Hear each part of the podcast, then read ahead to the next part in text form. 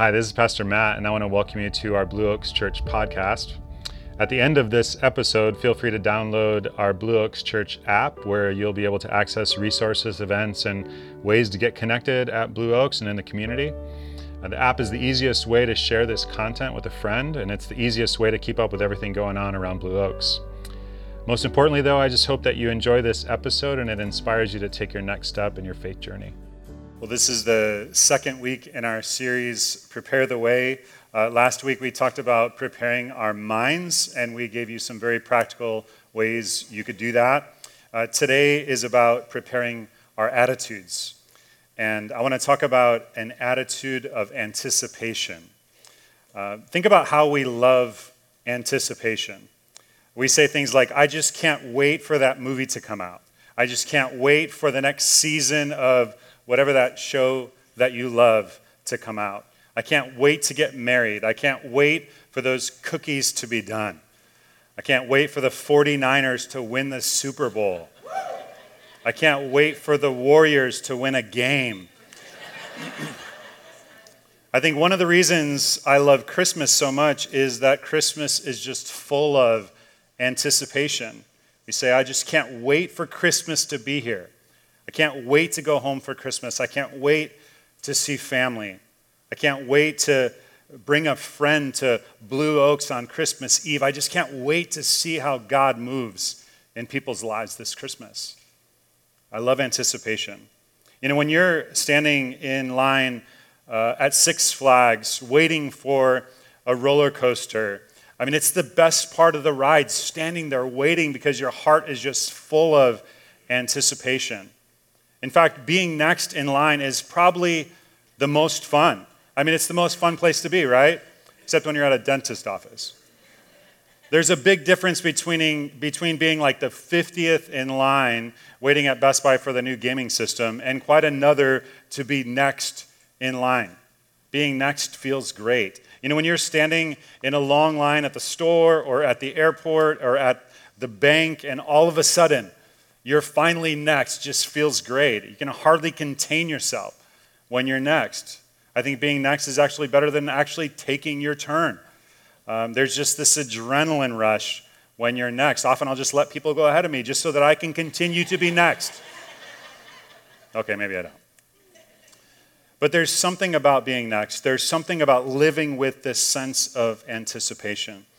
Well, in Luke 1, we find that Israel is waiting. Uh, for centuries, they have been waiting. Uh, they were oppressed in Egypt, they were oppressed by Babylon, uh, Persia, Assyria. They were oppressed by their own uh, rebellion and sin and division. Uh, now they're oppressed by the vast Roman Empire. Uh, their own King Herod wasn't much better. And so they've waited. many waited, millions waited, but only a few waited with a sense of anticipation. Uh, in the first couple chapters of the book of Luke, where the dateline is approximately 6 BC, uh, it's been about 400 years since uh, people had word from God about the promised Messiah. Uh, it was a time of silence, a time when it might have been easy to give up hope.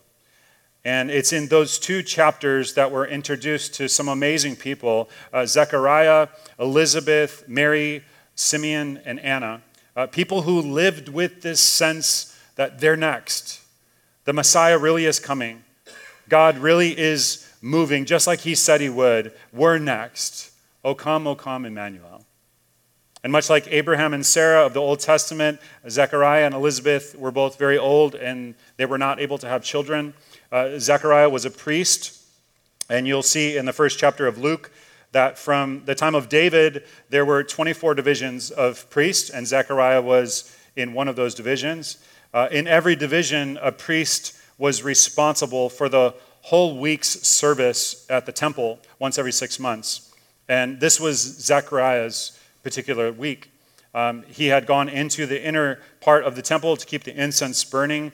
Uh, not, not everyone got to do this job. Not every priest got to do this job. Uh, it was a privilege to get picked to uh, be in the Holy of Holies, kind of like a lottery system. And so Zechariah's number comes up, and he gets to go into this most holy place to burn incense on behalf of all the people who are waiting outside. And while he's in there, listen to what happens Luke 1 11 to 15. Then an angel of the Lord appeared to him, standing at the right side of the altar of incense. When Zechariah saw him, he was startled and was gripped with fear. But the angel said to him, Do not be afraid, Zechariah. Your prayer has been heard. Your wife Elizabeth will bear you a son, and you are to call him John. He will be a joy and delight to you, and many will rejoice because of his birth, for he will be great in the sight of the Lord.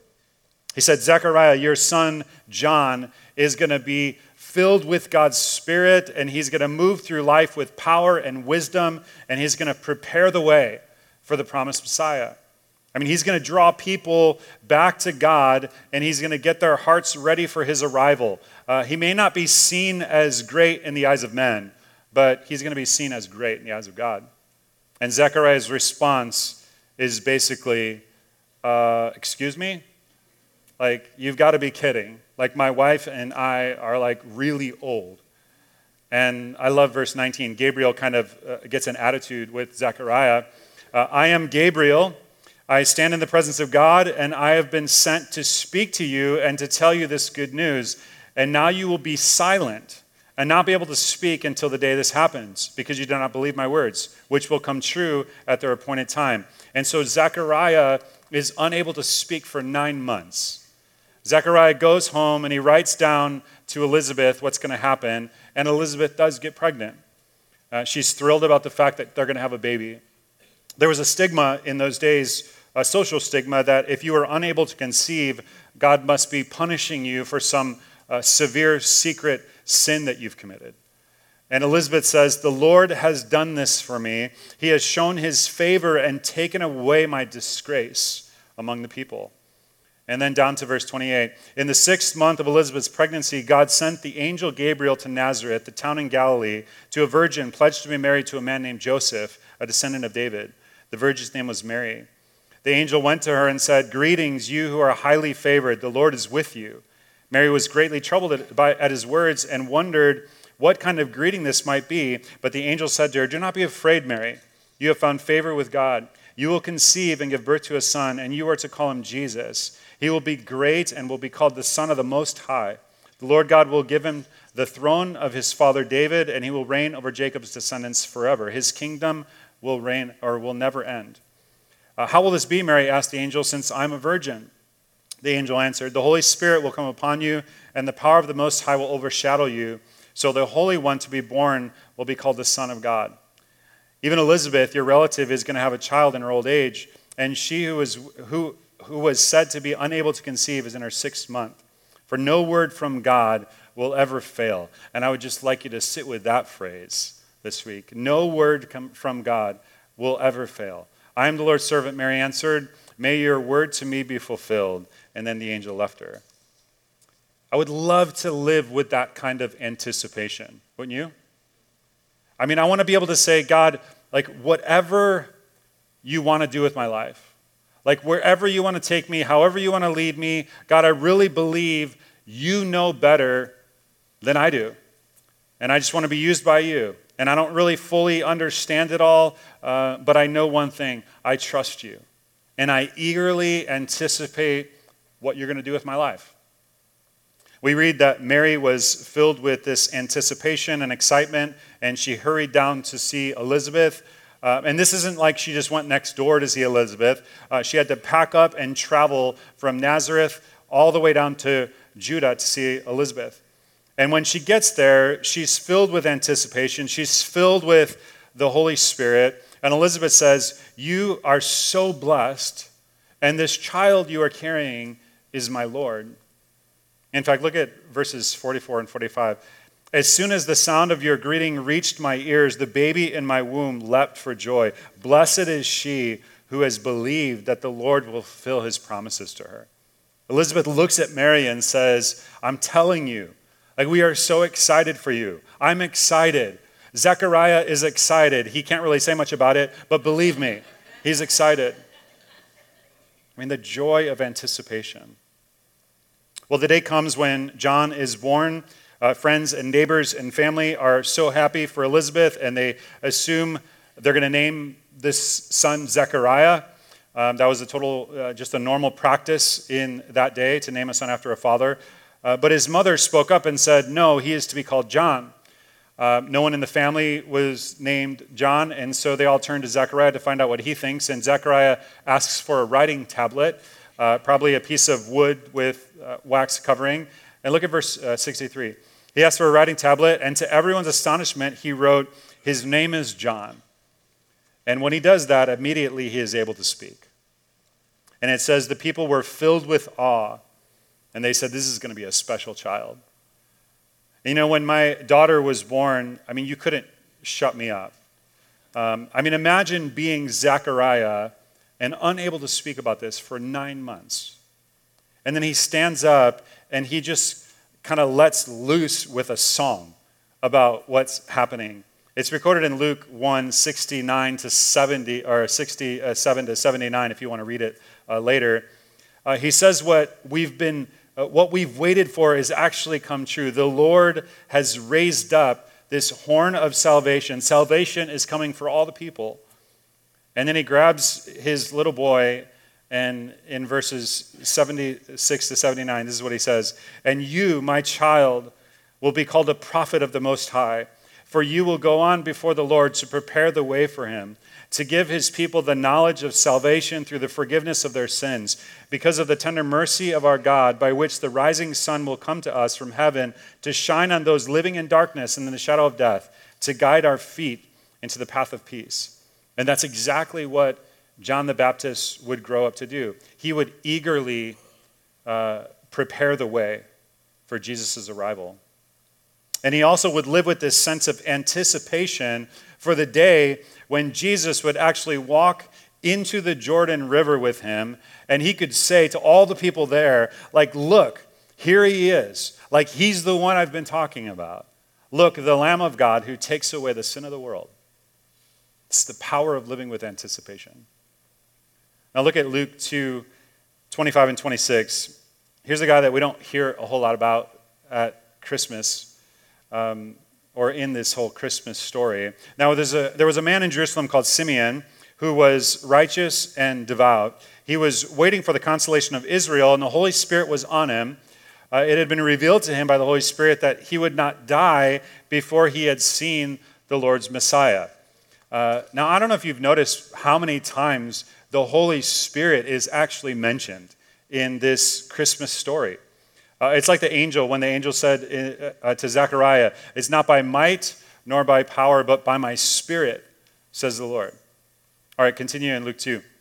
Moved by the Spirit, he went into the temple courts. When the parents brought in the child Jesus to do for him what the custom of the law required, Simeon took him in his arms and praised God, saying, Sovereign Lord, as you have promised, you may now dismiss your servant in peace. For my eyes have seen your salvation, which you have prepared in the sight of all nations, a light for revelation to the Gentiles, and the glory of your people Israel. It's kind of a remarkable thing that this Jewish man would recognize that this is not just for Israel, like, this is for all people.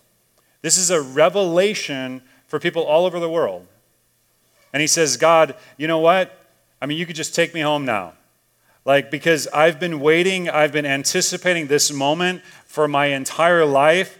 And I got up this morning and I thought, you know, this might be the day. And it actually is the day.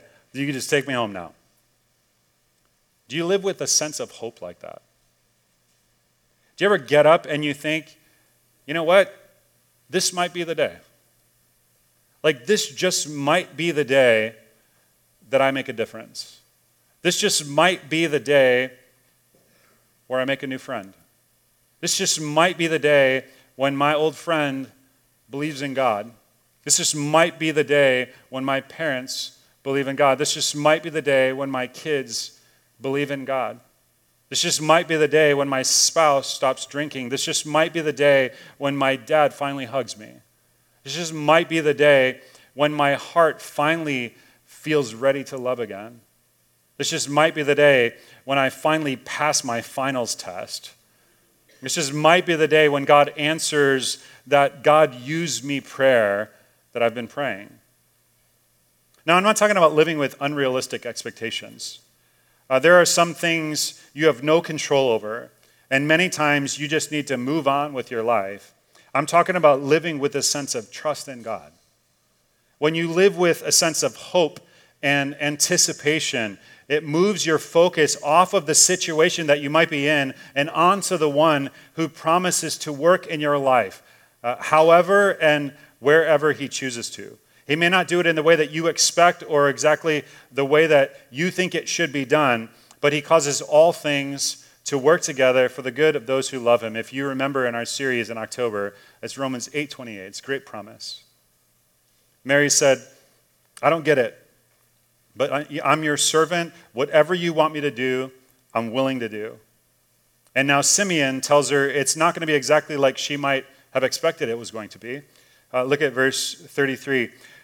The child's father and mother marveled at what was said about him. Then Simeon blessed them and said to Mary, his mother, This child is destined to cause the falling and rising of many in Israel, and to be a sign that will be spoken against, so that the thoughts of many hearts will be revealed, and a sword will, a sword will, will pierce your own soul too. He's saying, Mary, listen, uh, it's not going to be the way that you think it's going to be. I mean, he's going to kind of shake things up. I mean, the proud, uh, the mighty, the self righteous, they're going to fall.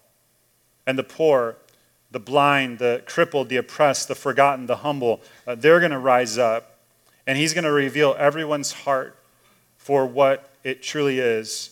And as wonderful as your little boy is, it's not going to be easy for you to watch what's going to happen. And it wasn't. But God used her for his perfect plan. In Luke 2 36 to 38, we see there was another woman in this story that was living with this sense of daily anticipation. Uh, she's called a prophetess. Her name was Anna. Luke says that she had been married for seven years and she was widowed for 84 years. Uh, now, some commentaries say that she was 84 years old. Uh, others say that she was married for seven years and then she was widowed for 84 years. So, even if she was married at the earliest age of 12, which was common in that culture, she would be 103. And so, whether she was 84 or 103, uh, I mean, she was really old. Uh, but obviously, obviously, she was very vibrant. Uh, she's at the temple all the time, day and night. She's there. Uh, she's prayed. She's fasted. Uh, she's eagerly anticipating the coming of the promised Messiah. And then in verse 38, Luke says she came along just as Simeon was walking with Mary and Joseph. Uh, coming up to them at that very moment, she gave thanks to God and spoke about the child to all who were looking forward to the redemption of Israel. And when I was reading this text, it stood out to me how Simeon and Anna just held on to the Word of God. And how Zechariah and Elizabeth and John and Mary all trusted what God had said. I mean, they waited with anticipation for God to come through. They knew that nothing was impossible for God. They knew that He would never, ever break a promise. They knew that no word from God ever fails. And I wonder if you believe that today. Do you believe that no word from God ever fails? You see, the Messiah had been promised for thousands of years all kinds of prophecy about a savior coming going all the way back to Genesis 3:15 where it talks about the seed of a woman crushing the head of the serpent someday. There are shadows throughout all of history in the Old Testament of the one who would bring deliverance and forgiveness and re- forgiveness and redemption and restoration and joy and peace and eternal life. The difference between these people and most other people was they actually believed it. They really held on to these prophecies, they held on to these promises, they held on to the Word of God. And I'm guessing Zechariah had this prophecy memorized. Uh, it was written hundreds of years before his son John and Jesus would be born. Uh, look at Isaiah 40, 1 to 5. Comfort, comfort my people, says your God. Speak tenderly to Jerusalem and proclaim to her that her hard service has been completed, that her sin has been paid for, that she has received from the Lord's hand double for all her sins. A voice of the one calling in the wilderness, prepare the way for the Lord, make straight in the desert a highway for our God. Every valley shall be raised up, every mountain and hill made low. The rough ground shall become level, the rugged places a plain. And the glory of the Lord will be revealed, and all people will see it together, for the mouth of the Lord has spoken. Spoken. And I'm just guessing that Zechariah held on to that. I'm guessing that Simeon and Anna probably prayed through like prophecy scripture just like that a hundred times in their hundred years as they anticipated the consolation of Jerusalem, the coming of the Messiah. Look what it says in Isaiah 52. Kind of a lengthy prophecy, but you can follow along on the screens. Shake off your dust, rise up, sit enthroned, O Jerusalem. Free yourself from the chains on your neck, O captive daughter of Zion. For this is what the Lord says You were sold for nothing, and without money you will be redeemed. Isn't that cool? Without money you will be redeemed. For this is what the sovereign Lord says At first, my people went down into to Egypt to live. Lately, Assyria has oppressed them. And now, what do I have here? declares the Lord. For my people have been taken away for nothing, and those who rule them mock, declares the Lord. And all day long, my name is constantly blasphemed. Therefore, my people will know my name. Therefore, in the day they will know that it is I who foretold it. Yes, it is I. How beautiful on the mountains of the feet are those who bring good news, who proclaim peace, who bring good tidings, who proclaim salvation, who say to Zion, Your God reigns. Listen, you watchmen, lift up your voices. Together they shout for joy. When the Lord returns to Zion, they will see it with their own eyes. Burst into songs of joy together, you ruins of Jerusalem, for the Lord has comforted his people. He has redeemed Jerusalem. The Lord will lay bare his holy arm in the sight of all the nations, and all the ends of the earth will see the salvation of our God. You see, these words were written hundreds of years before Zechariah burst into song. They were written centuries before Simeon and Anna held that baby boy Jesus up for all the people to see, proclaiming, This is the one that we've been waiting for, the one who's going to redeem all people. He is here. And it would have been so easy to lose hope in all those years of silence. But they knew that no word from God ever fails. And so they lived their lives with this sense of anticipation, waiting for the Lord to move, expecting the Lord to move, trusting that He was someday going to do exactly what He said He was going to do. I read an article in, in the news. It was talking about the frustration that people experience in parking lots of shopping malls around this time. Uh, he's talking about how uh, one guy had to wait 15 minutes for a parking, lot, a parking spot. Have you tried parking in the outlet malls recently? I mean, it's got to be the worst design in the history of a shopping mall parking lot, right? Um, I hate waiting in that parking lot. Um, we just hate to wait, don't we? I mean, it's just human nature. We hate to wait. Well, waiting in Scripture is actually an active term. Uh, it's a patient thing, but it's not a passive thing. Uh, it's not like lie down, take a nap, and you know whatever God wants to happen is going to happen. Rather, it's moving through life with a purpose and with hope and with anticipation. According, God, according to God, to wait means to keep moving through life while you rest in the assurance that He's already at work in your life. Instead of staying in bed every day and just waiting on God, you get up out of bed every morning with a sense of anticipation that God is going to move in and through your life today. You live with this realization that it may not work out exactly how you thought it might, but that God happens to be much smarter than we are, and He has a much better view from above. His thoughts are higher than our thoughts, His ways are higher than our ways. We see through a glass dimly, He sees very clearly. It means you move through life believing that He really does have your best interest at heart and that no word from God ever fails. You live with that same attitude that Mary had. You say, I don't understand it, but my life is yours. Whatever you want to do, I'm fine with it. I trust you completely. Therefore, I move through this day with this sense of joyful anticipation. I mean, I'm going to do my job. I'm going to live in my family. I'm going to encourage my friends. I'm going to serve my world today. And while resting in his wisdom, expecting him to move in and through me, and being sensitive to his voice of leadership as he gives me direction throughout my day, moment by moment.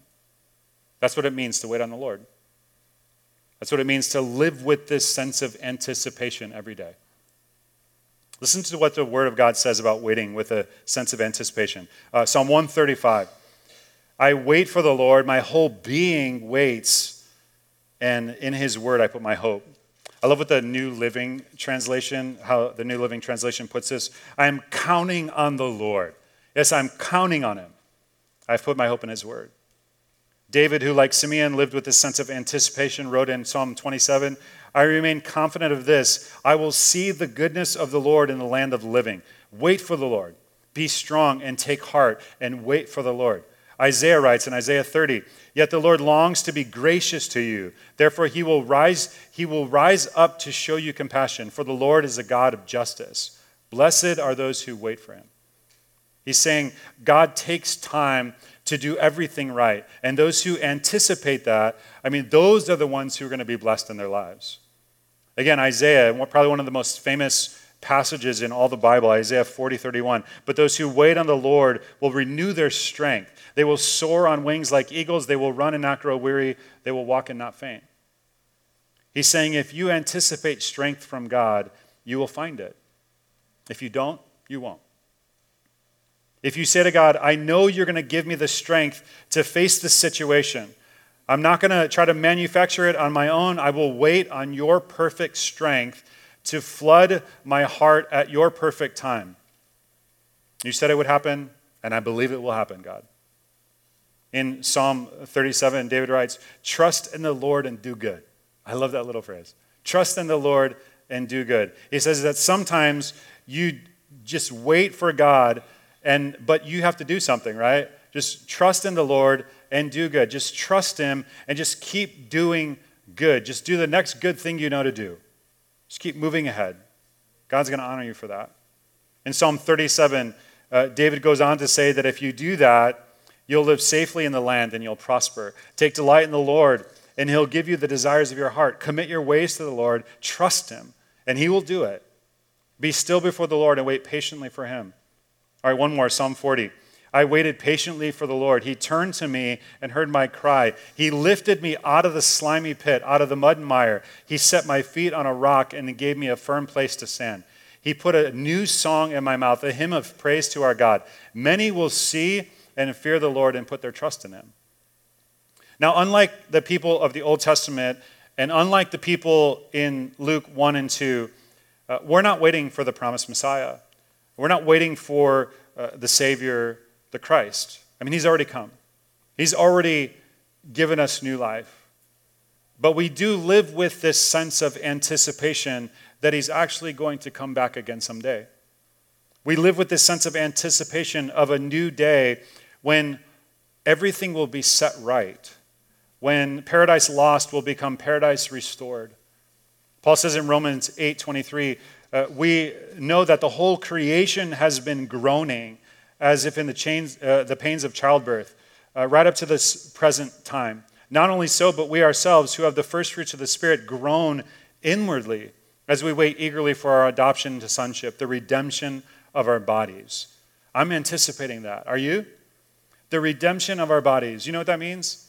No more pain in our bodies. Six pack abs. I mean, it's like we have that to wait for. The writer of Hebrews says in chapter 9, verse 28, Christ was sacrificed once to take away the sins of many. He's already taken care of that. And he will appear a second time, not to bear sin, but to bring salvation to those who are waiting for him, those who are waiting in eager anticipation. Uh, Titus writes, For the grace of God has appeared that offers salvation to all people it teaches us to say no to ungodliness and worldly passions and to live self controlled, upright, and godly lives in this present age while we wait for the blessed hope, the appearing of the glory of our great God and Savior, Jesus Christ. You see, Jesus is coming back. And the writers of Scripture make it clear that we ought to live with this sense of anticipation that uh, it may be one day soon, it may be today, and things are going to be made right. Does it mean no more poverty?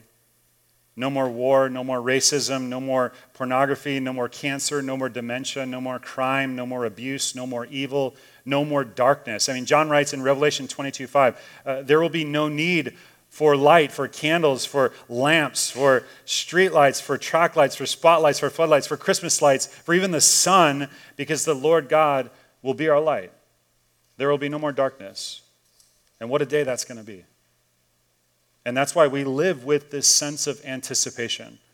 But until that day comes, just like Zechariah and Elizabeth and John and Mary and Simeon and Anna, we live with this same kind of hope every day, trusting God, holding on to his unbreakable word, eagerly anticipating what God just might be up to in our life today, and allowing him to use you this day to be Jesus to the people all around you until he comes again one day.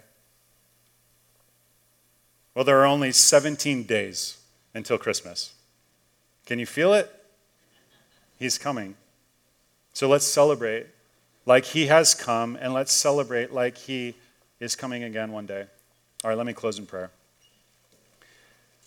God, I pray that you would help us to live with this sense of anticipation for what you're going to do in our lives today, but for that time when you're going to come again and you're going to restore this world to the way it should be.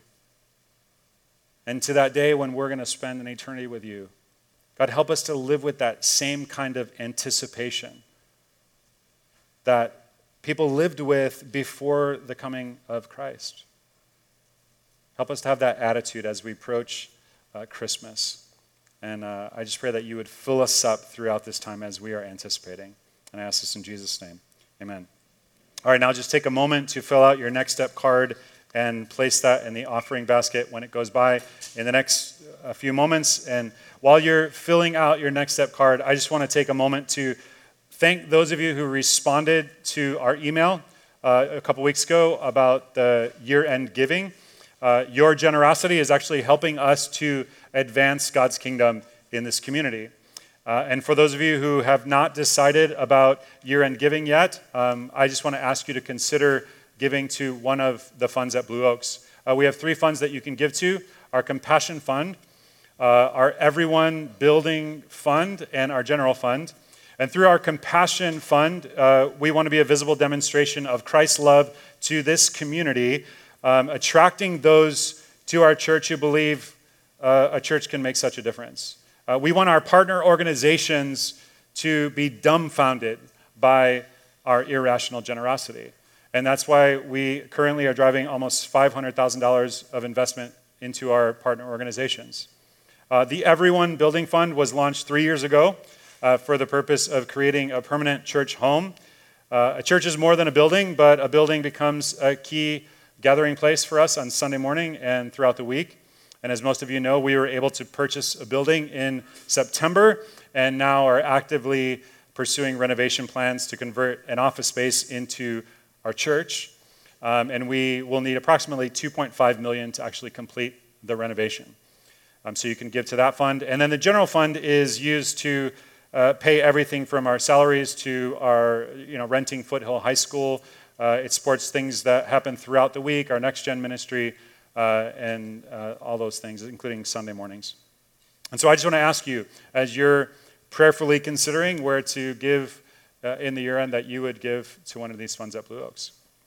Um, and the last thing that I want to mention is uh, you were given Christmas invites on your way in. And so will you take those and will you be praying for those people in your life that God might put on your heart to extend an invitation to. You know, this is the easiest time of the year to extend an invitation to friends, family, and neighbors uh, to come with you to church. Um, and so just take invites. You can take as many as you want. There are uh, some in the foyer on the tables as you leave.